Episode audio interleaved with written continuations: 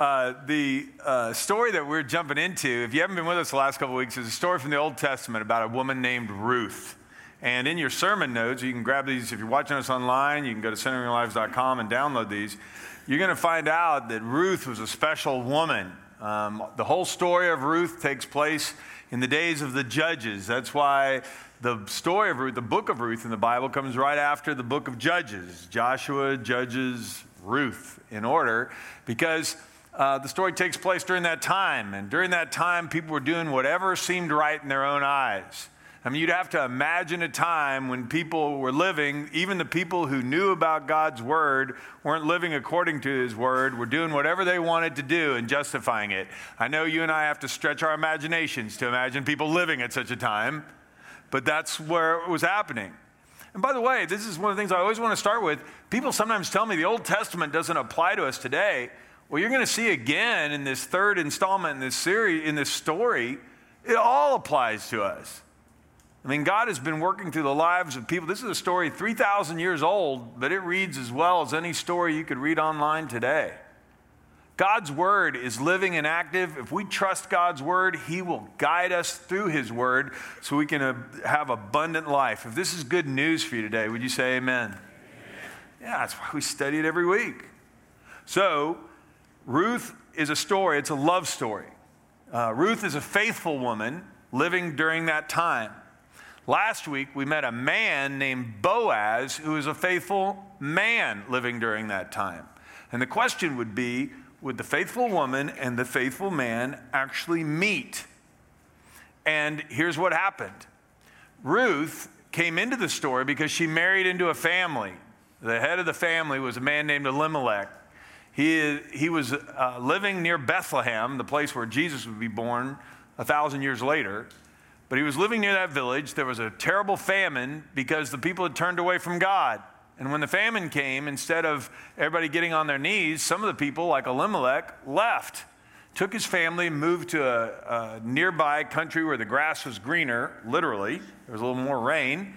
And uh, they moved there for about 10 years in the land of Moab a place where they didn't worship the God of the Bible at all. They worshiped a wicked idol, a warrior god named Chemosh, the destroyer. And Ruth had grown up in that culture, but uh, Elimelech had two sons, and Ruth married one of those sons. Uh, the other son had married another uh, woman from Moab, but during the 10 years they were there, Elimelech and both of the sons died, leaving Naomi and her two daughters in law three widows. You need to know that during that time, widows had, women had far less rights, they had far less opportunities than men. And if you didn't have a man to take care of you and you were a widow, you were in real trouble. And so Naomi's heard that God is blessing the people back in Israel again 10 years later, and she decides to go back. She has limited options. There might be somebody who has mercy on her back in Israel. So she decides to go back. She tells her daughter in laws to stay. One does. Ruth says, No, I'm going with you. And in your notes over here, you will see that Ruth was a woman of Hesed. We talked about this. It means loyalty, faithfulness, and true love. Naomi had told her, Ruth, go back to your people. You can marry again. You're still young. We get the idea. Ruth was probably in her 20s or something like this. She had a chance to start over. And Ruth said, Nope, I'm going to be loyal to you. I'm going to take care of you because Naomi had, was really in a desperate situation. I'll go with you and I'll help you. Your people will be my people, your God will be my God. They had introduced her to the God of the Bible, the creator God of the universe, who is nothing like Chemosh, the destroyer. This was a God of love, a God of loyalty. And Ruth said, Well, if you worship a God like that, I want to worship a God like that. And so she came back with Naomi to Bethlehem. Well, their options were very few. There was no Social Security or there was no food stamp program or anything. There was an opportunity, though. It was harvest time. Every year during harvest time was an agricultural economy. In the Bible, uh, in Leviticus and in Deuteronomy, there are places where uh, the people are commanded to always, when they harvested their crops, to not harvest the corners or the edges of the field. And if they drop some heads of grain on the ground, leave them there, the poor people could come along and glean them. They could come along and pick them up put them in a basket, and then whatever they collected from the scraps on the field, they could keep for themselves. Gave them a hand up, not just a hand out. And so People would go out to the fields. It was all done by manual labor. We talked about this last week, and you can watch the last couple of uh, messages online if you want to and kind of binge watch them and get the whole story here. But anyway, uh, so what happens is, is that uh, Ruth goes out to a field to do this, uh, to pick up some scraps to provide for her and her mother in law. Well, this is in the day when everybody was doing what was right in their own eyes, and human trafficking isn't something that was invented in the uh, last couple of years. Ruth could have easily disappeared. Had she gone into the wrong field, I mean, who knows what could have happened to her? And in the story, it turns out that God providentially guided Ruth to the field of a righteous man whose name was Boaz. And this is in your outline too that Boaz was a man, here's another Hebrew word. It's pronounced Chayil, kind of like Loch Ness, the CH part. Chayil. It's really fun to say when you're trying to clear your throat. Anyway, but Boaz was a man of Chayil, a mighty man of valor, sterling character, and integrity. And last week we talked about that God providentially guided this one righteous woman into the field of a righteous man. She was out there picking up heads of grain, and Boaz came to the field and said, Who's that woman? They go, That's the woman, the Moabite woman that came back with Naomi. And so Boaz goes over and goes, Man, I heard about what you did for Naomi. He was a relative of her uh, husband that had passed away, of Elimelech, and he said, Man, I respect you. Tell you what, during harvest time, you stay in my field with my workers, and I'll protect you. And so, all during the month of May and during the month of June, just this time of year when they were harvesting barley and wheat, Ruth could work every day, and she came home with enough grain every day because Boaz even told his workers, Hey, when you see that girl going behind you and you get a bundle of grain, pull out some of the heads of grain and leave it for her. I mean, these were professional harvesters. They're going, You want us to do a bad job? Yes. Okay? And look out for her. He told her, You stay in my field, nobody's going to touch you. And so for a couple of months, she's gleaning and picking up all this. She comes home with enough grain. They probably have food for the rest of the year, but not for the rest of their lives. And this isn't a permanent solution. But God has shown them mercy. So this is a story between, it's a love story. Can Ruth and Boaz actually have a relationship that goes on past harvest? The other theme that runs in the book of Ruth is this the story of Ruth is also a story about how God providentially brought hope and blessing to Naomi, the mother in law of Ruth. Because here's what happened to Naomi Naomi had chosen to become bitter and angry at God over the deaths of her husband and her two sons. We went over this a couple of weeks ago, but when they got back to Bethlehem, the women of the town knew that Naomi had left with her husband and sons 10 years earlier. And when she came back, she came back with just this Moabite daughter in law. And they said, Is this Naomi? And she goes, Don't call me Naomi. Listen to this. This is what she said. Instead, call me Mara, which means, Naomi means pleasant. She said, I'm changing my name to Mara, which means bitter. For the Almighty made my life very bitter for me. I went away full, but the Lord has brought me home empty. Empty. Now, look, if you change your name to bitter, you're bitter. Man. Imagine going to a conference. Hello, my name is Bitter. Okay, I'm not talking to you. I mean, she wanted everybody to know I'm bitter. I used to have a husband and two sons. God gave me a raw deal. I'm bitter. Call me bitter. Hmm. Could God ever change the heart of somebody that's that hurt that's that angry, that's that bitter? Could God bring two people together who are faithful in a time when very few people are faithful? And could God do all of this at one time? I hope you're interested in the story because this is where we're going. Here's a life application God can do things that are impossible for us. God can do things that are impossible for us. Listen to Ephesians 3:20. The apostle Paul says, "Now all glory to God who's able through his mighty power at work within us to accomplish infinitely more than we might ask or think." Glory to him in the church and in Christ Jesus through all generations forever and ever. Amen. And you know what amen means? It means I agree. So if you agree with that statement, would you say amen? amen. Yeah. Or amen if you're here in this house. Anyway, it works either way. But the idea is this is that if I am going to trust God, I am trusting that God can do things I can't do. He could heal the heart of a woman who's so bitter, she changes her name to bitter, and bring together a faithful man and a faithful woman at a time when they are really hard to find, and he could do all of it simultaneously.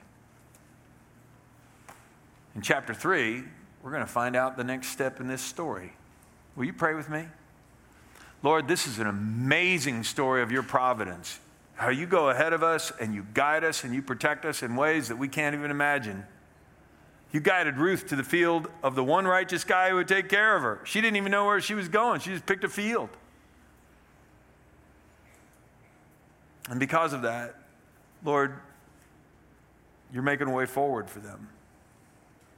As we read this story, we can look back thousands of years and see how it all worked out. But at the time, they were just taking one day at a time, just like we are. I pray that today, as we go through this story, you remind us you're working in our life, our lives, just like you did in Ruth's life. You're guiding us. Doesn't seem like it. Ruth was a widow, doing the work that poor people had to do. She knew she had enough for harvest, but then what? She didn't have guarantees.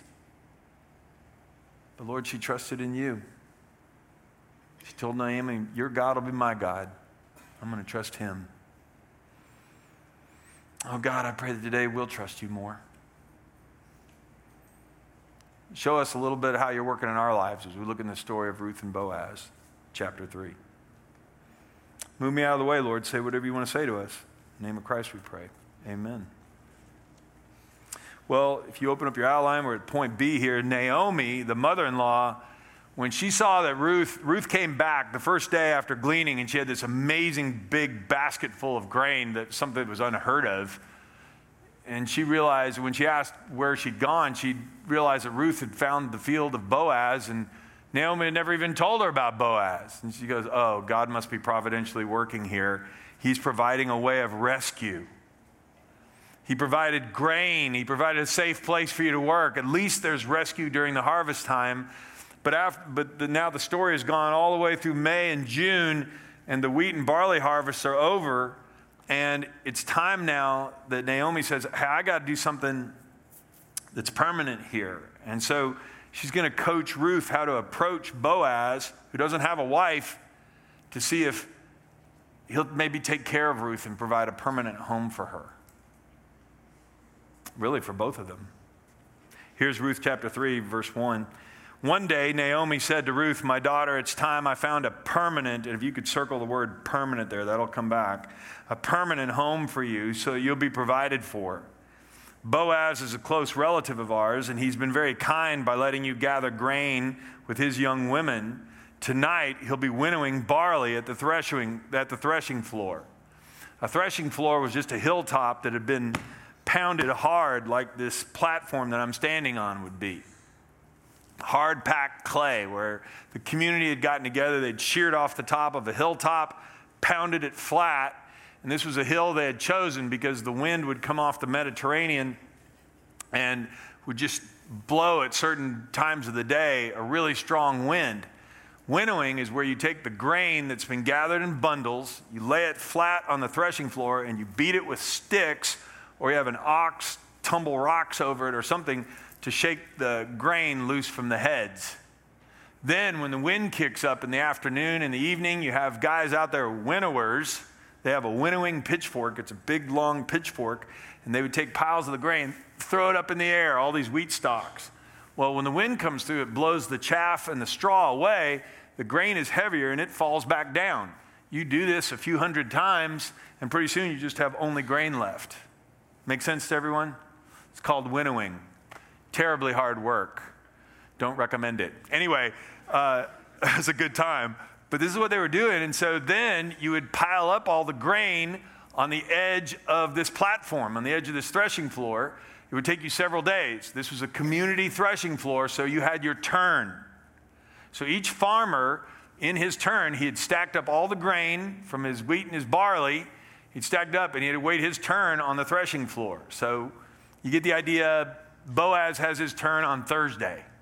And so I want you to know what's going on. Boaz, a close relative of ours, he's been very kind, letting you gather grain with his young women over the last couple months here. Well, tonight, it's his turn. He'll be winnowing barley at the threshing floor. Now, do as I tell you take a bath and put perfume on and dress in your nicest clothes. Then go to the threshing floor, but don't let Boaz see you until he's finished eating and drinking. Be sure to notice where he lies down, and go and cover his feet and lie down there, and he'll tell you what to do. Okay, I got to explain this too. So, while they were threshing there, it took several days. This is the days of the judges when everybody would do what was right in their own eyes. Your grain pile wasn't safe. So Boaz and his men would sleep out on the threshing floor to protect the grain pile.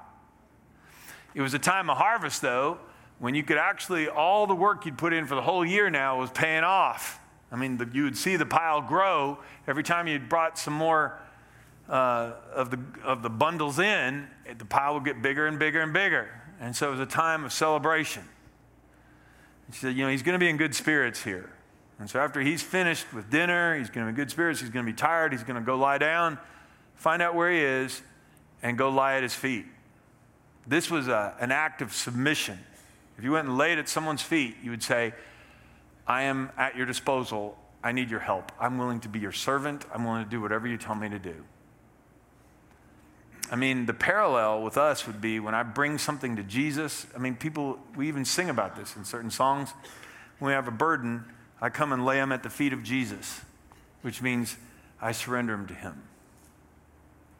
This is symbolic. And so Naomi is saying, go do this at night at the threshing floor. And the reason, one of the reasons that's pretty, seems pretty clear why she would do this is Ruth is from Moab. She doesn't have any rights as an Israelite woman. She'd been married to a guy who died, but the Moabites weren't considered righteous people this guy, Boaz, was very righteous. And if Ruth approached him, he may not go for it. And, Boaz, and Naomi is saying, hey, go approach Boaz in the middle of the night. If you do that, if he doesn't want to do this, and you ask him to help you, and he turns it down, you can leave and save face. Nobody will know you ever talked. It's probably the only time that, they, that she could figure out where Ruth could go, and it would be confidential.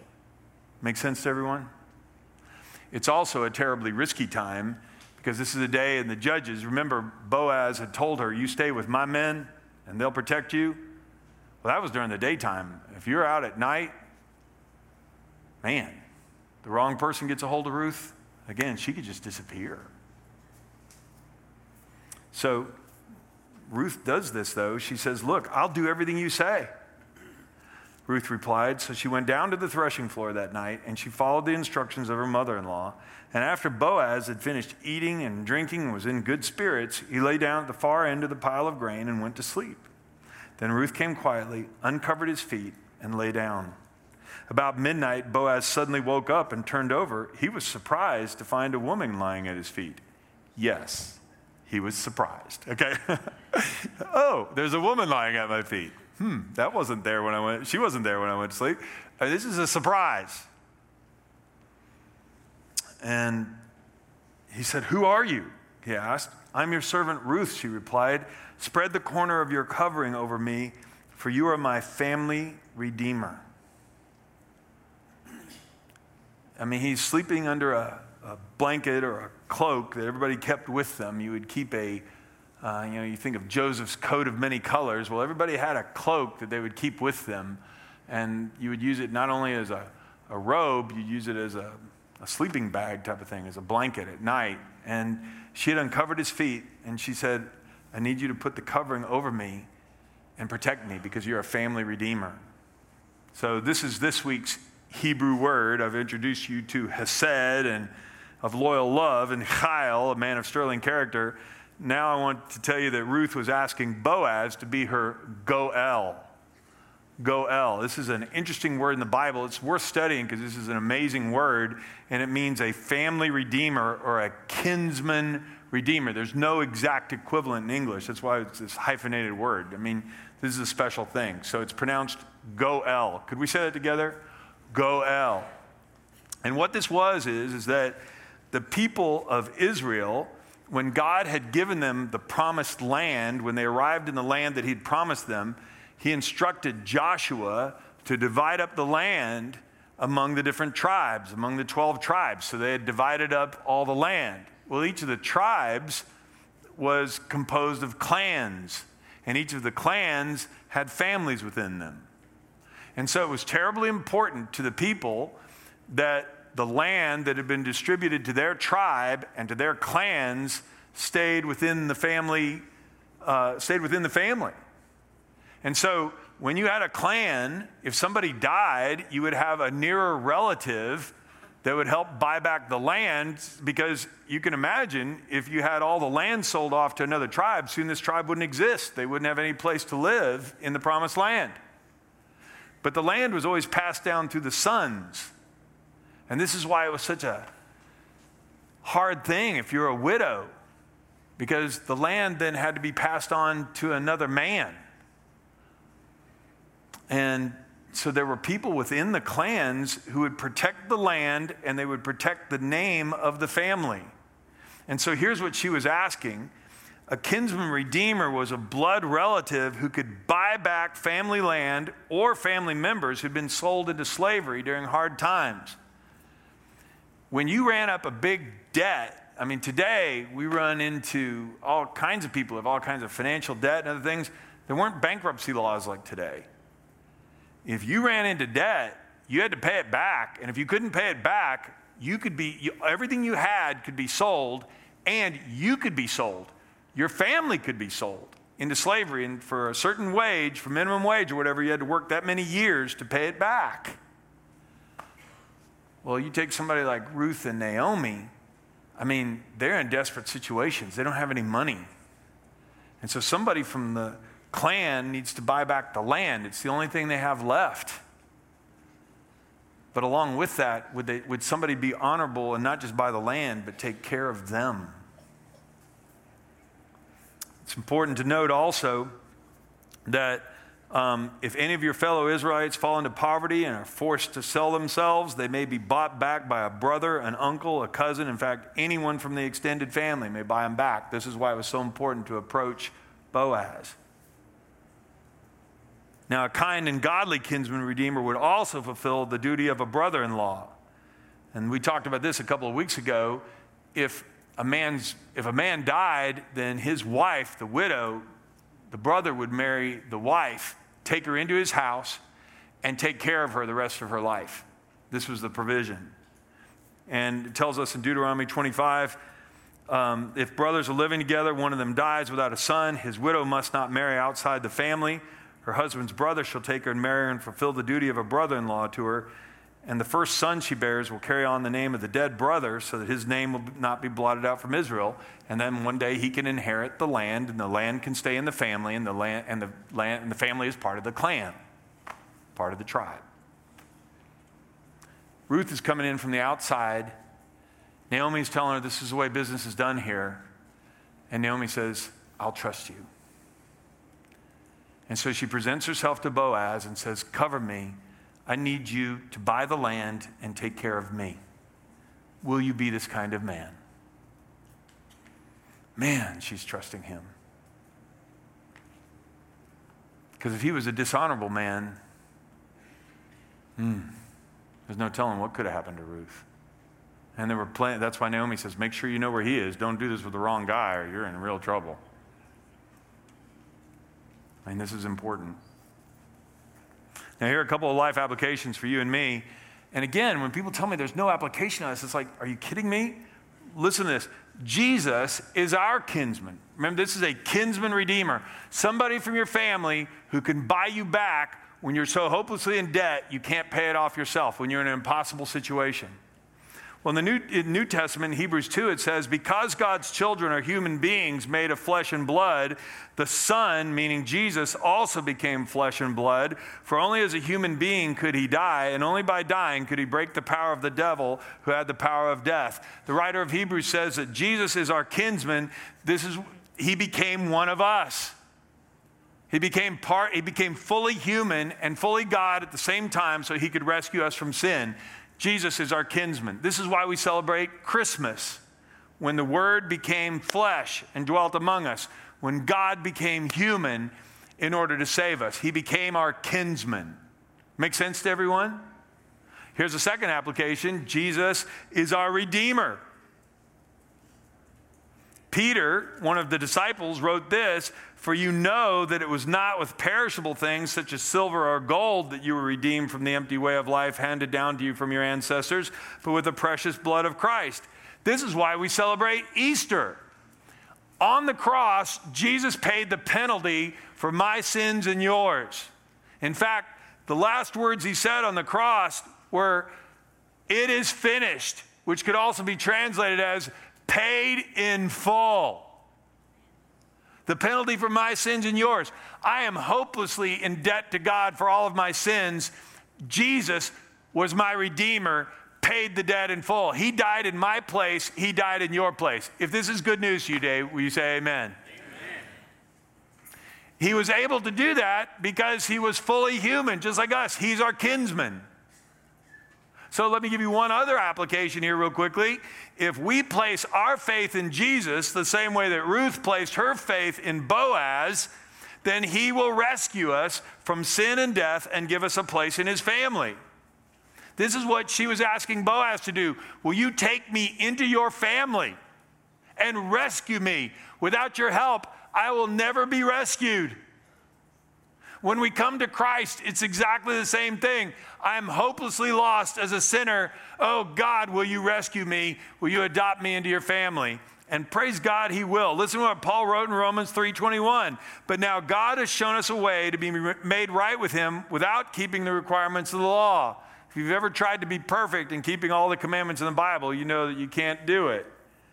And that's what he's saying here. He's saying, as was promised in the writings of Moses and the prophets long ago, we're made right with God by placing our faith in Jesus Christ, and this is true for everyone who believes, no matter who we are. This is true. Some of you need to hear this today that Jesus Christ came into the world to save sinners, sinners as bad as me, as bad as you. And to place our faith in him means to come to him and say, I can never be rescued on my, on my own. For everyone has sinned. We all fall short of God's glorious standard, yet God, in His grace, His undeserved kindness, freely makes us right in His sight. And He did this through Christ Jesus when He freed us from the penalty of our sins, for our sins. For God presented Jesus as the sacrifice for our sin. And people made right with God when they believe that Jesus sacrificed His life, shedding His blood to redeem them. When I come to Christ, I'm doing exactly what Ruth did when she came to Boaz I'm a widow from Moab. I've only been able to gather grain because of your mercy. I need a permanent solution here. I need you to adopt me into your family. I need you to take me into your family. You're a relative. The Bible says you can do this. Will you do this? If you're willing. When you and I come to Jesus, we can go, I'm hopelessly lost in my sins. I'm such a big sinner, I could never pay for all my sins. But I'm coming to you, Jesus, and if you're willing, you could pay the penalty for me. You could die in my place. You could adopt me into, you could make a way possible for me to be adopted into God's family. Will you do this for me? And let me tell you what Jesus says Yes, I will do this for you. I love you. That's what happened at the cross. Man, this is such a marvelous parallel. Well, back to the story of Ruth and Boaz. Boaz was more than willing to be a kinsman redeemer for Ruth and Naomi, and he reassured Ruth that he would do all that was necessary to rescue her. So the conversation is still happening at the grain pile at midnight. Who are you? I'm Ruth. I need you to be my Goel. I need you to cover me. He understands exactly what she's asking. The Lord bless you, my daughter, Boaz exclaimed. You are showing even more hesed, even more family loyalty than you did before. You are a woman of hesed. Wow. She's special. I mean, you love Naomi, but now you're even approaching me. For you, you've not, gone not after a younger man, whether rich or poor. Now don't worry about a thing, my daughter. I will do what's necessary, for everyone in town knows you're a virtuous woman.